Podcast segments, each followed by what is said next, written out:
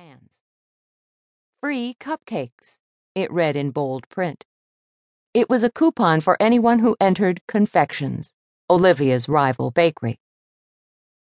Do you think it's a felony to hit a cupcake with your car? Mel asked. Hard to say. You might want to check with Uncle Stan first, Angie said. Mel's Uncle Stan was a detective with the Scottsdale Police Department. She supposed she could ask him, but somehow she didn't think she'd like the answer. The light changed, and they watched as the enormous cupcake was caught in the crosswalk and had to hustle her pleated derriere out of the way before the rude honks escalated to rude hand gestures. It was then, as she tottered onto the curb trying to catch her balance, that the giant cupcake spotted Angie and Mel. She gave them a calculated glance, as if she considered them potential customers, but then recognition kicked in. Her ingratiating smile morphed into a look of haughty disdain. Impressive with a cherry the size of a bowling ball on her head, and she turned away from them with her nose in the air.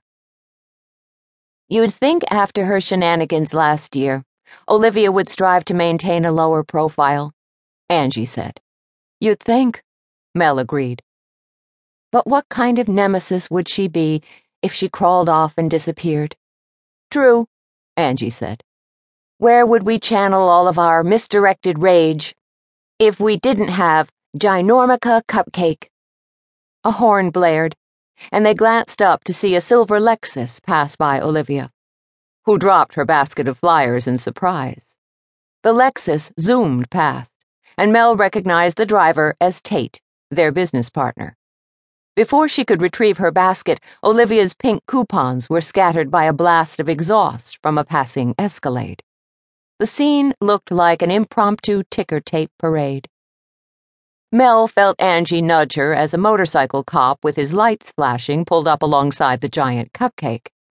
Over the roar of traffic, it was impossible to hear the conversation, but judging by Olivia's wild hand gestures and bobbing cherry hat, it wasn't going her way.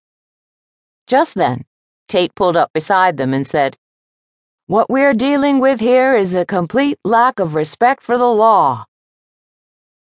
Buford T. Justice, Smokey and the Bandit, Mel said, identifying the line. That's such a man movie. It's a classic, Tate said as he pushed open the passenger door. Mel glanced up and saw Olivia pointing in their direction.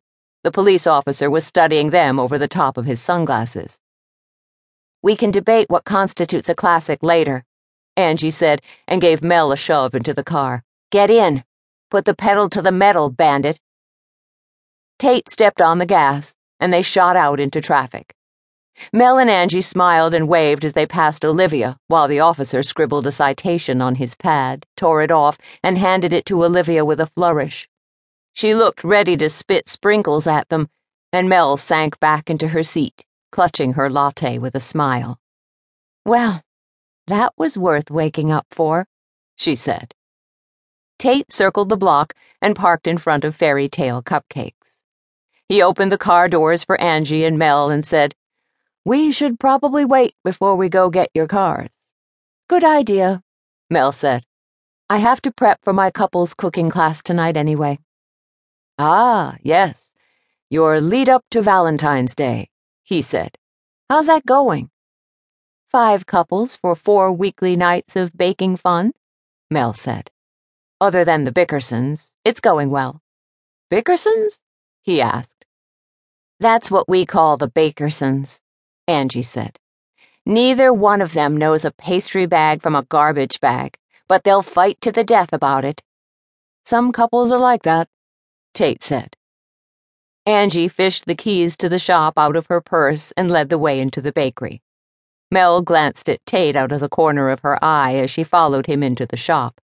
It had been three months since his fiancée had been murdered, and even though he had been duped into getting engaged to her, she had been a wily one, Mel wondered if the upcoming lover's holiday was making him wistful.